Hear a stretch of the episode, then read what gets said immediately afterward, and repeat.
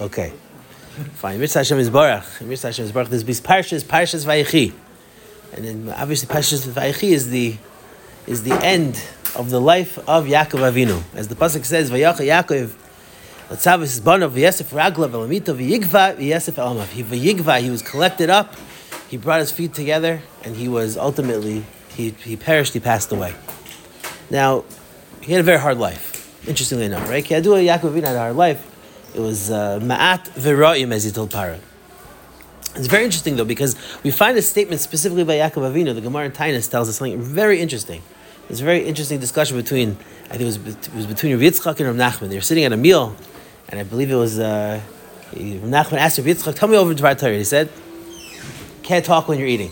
right? That was the halach he said. He said, but after he finished, he said like this. Yitzchak told over to Rav Nachman. Hachi Amar Rabbi Yochanan. Rabbi Yochanan says like this: By Yaakov Avinu, Yaakov Avinu loy mace. Yaakov Avinu did not die. Yeah, it's a Gemara in Tainus. Maseches Tainus Daf Heim Aves. There's a lot that's been interpreted about this. Gemara itself asks, Amar Le, V'chi b'chdis Hadu Septanya, V'chanat Chantaya. They did literally chanut. They did chanita. What did they do? They embalmed him. What did they do? They were masping him. You're telling me he didn't die? Kavru Kavraya, they buried him. Amar Le. So now he tells them. Yitzchak says, "This is what it means." Mikra nidarish. I'm just simply darshing a pasuk. V'ata al tira avdi Yaakov v'al techas Yisrael ki hineni Mashiacha mirachik ve'es zarecha me'eretz shivyan.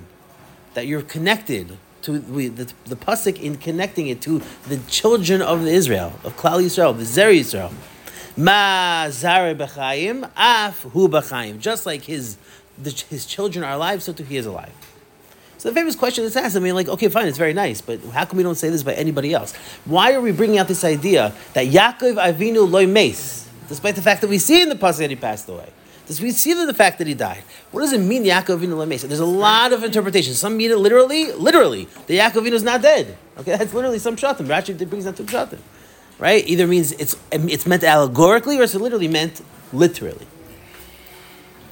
So actually, Tzadok Hakayim Lublin, one of the Chassidish rabbis, he, in the Sefer called Rasise Laila, gives a very beautiful, interesting explanation. He explains, and it kind of goes into more like Kabbalistic ideas. He says like this: V'nemar lo yorenu adam v'chai b'hargoshes amisus yizbarach miut chios hanefesh hu chilik lekamimal mistalekes umischaleles b'mukayr. Let's explain. He says death is the disconnection between the body and the soul. The body and the soul throughout the years that we're alive in this world. Hopefully, it should be 120 years, whatever to whatever extent that we live there is a melding between the soul and the body. But it's really an illusion. Because ultimately, we live in a world of Gashmi. The neshama is a dava ruchni. It's a spiritual entity that doesn't seem to fit necessarily with the physical world.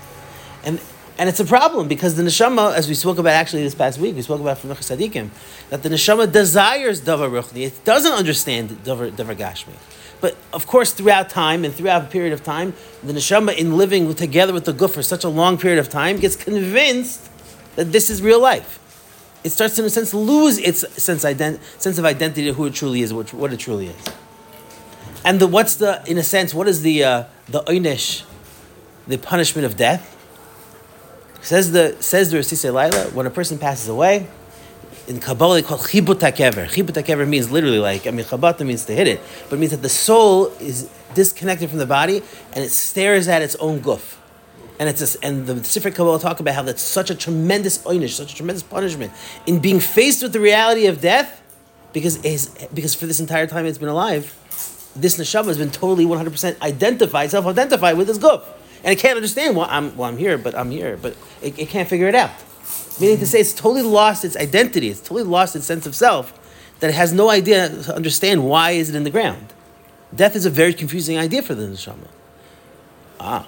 It says, however, the Sisay Laila, that's only to the extent that a person lived gufdik, as if to say they only lived in the, in the physical entity, the physical realm of this world.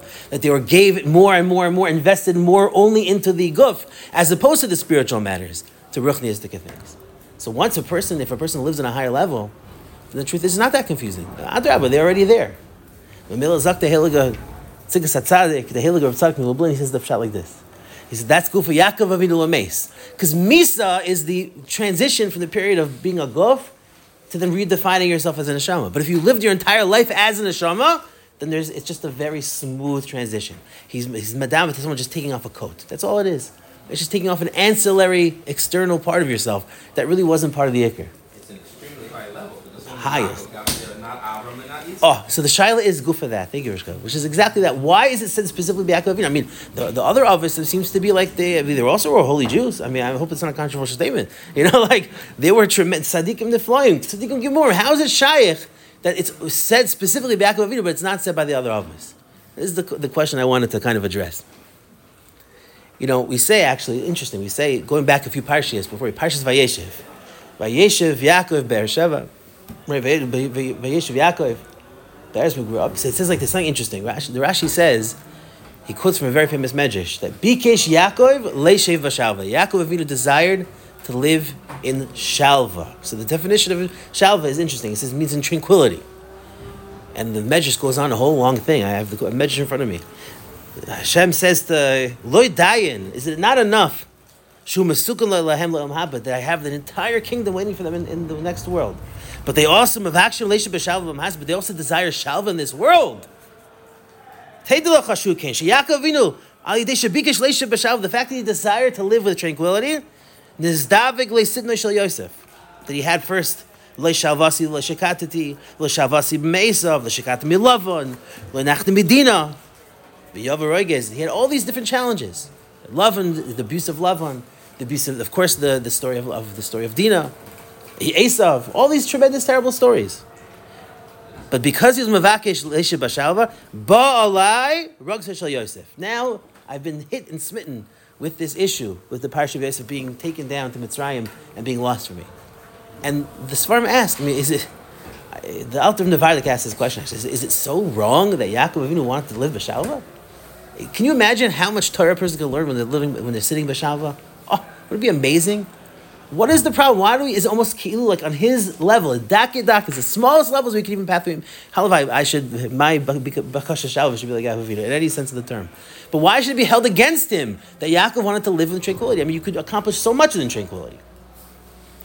So the Alter Nevardik, he gives two, he gives an explanation. He says like this, there's two types of states a human being can reach. There's menucha and there's shalva. Shalva is actually what so Yaakov was desiring. Shalva is where you have all your needs met. You have money in the bank, the air conditioning is working, there's no shalom bias problems, thank God there's no tzar gidol problems, all this. Of course, oh, you think you'll steig? Why not? Yeah, of course you'll steig. What happens the minute any of those little things go wrong? Because a person hasn't prepared themselves for the, the possibility of frustration, of challenge, they can't stand up to the challenge.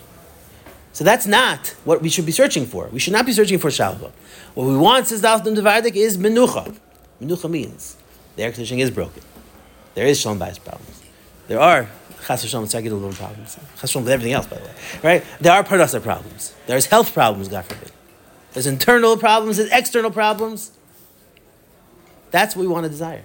We want to desire not that we should be free from problems, but that we should have the tools and the capabilities to rise through the problems. Mela, that was in a sense, again, who am I to say this? It's only because the Alton said it. This is the muster that Hashem was giving to, to, to Yaakov Avinu. You want, you want shalva? Shalva doesn't help you grow.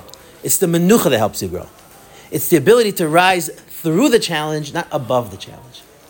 And if there's anybody that can understand what it means, that a person can go through challenges and go through pain, you can you can you can relate to your pain and your problems in two different ways. Because Baruch Hashem, we all have problems. I say that with MS. Baruch Hashem, we all have problems.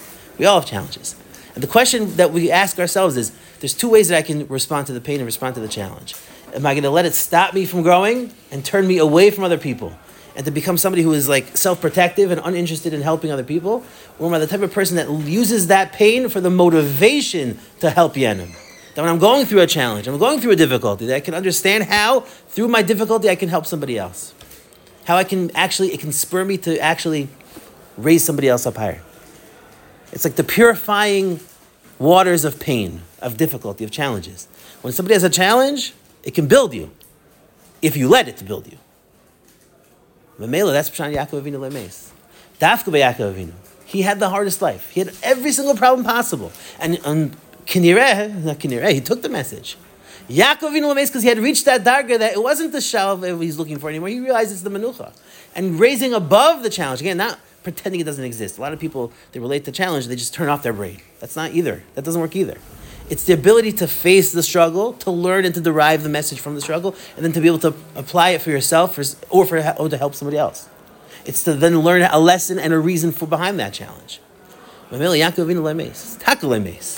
That's the highest level. That's the level that Hashem is we should all get to. How can we be the types of people that we go through challenges, go through pain, and again, all of us have challenges, all of us have pain.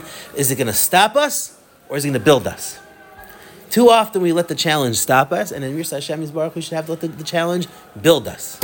So Mir Hashem is Baruch, a wonderful Shabbos. All the best. Thank you for listening.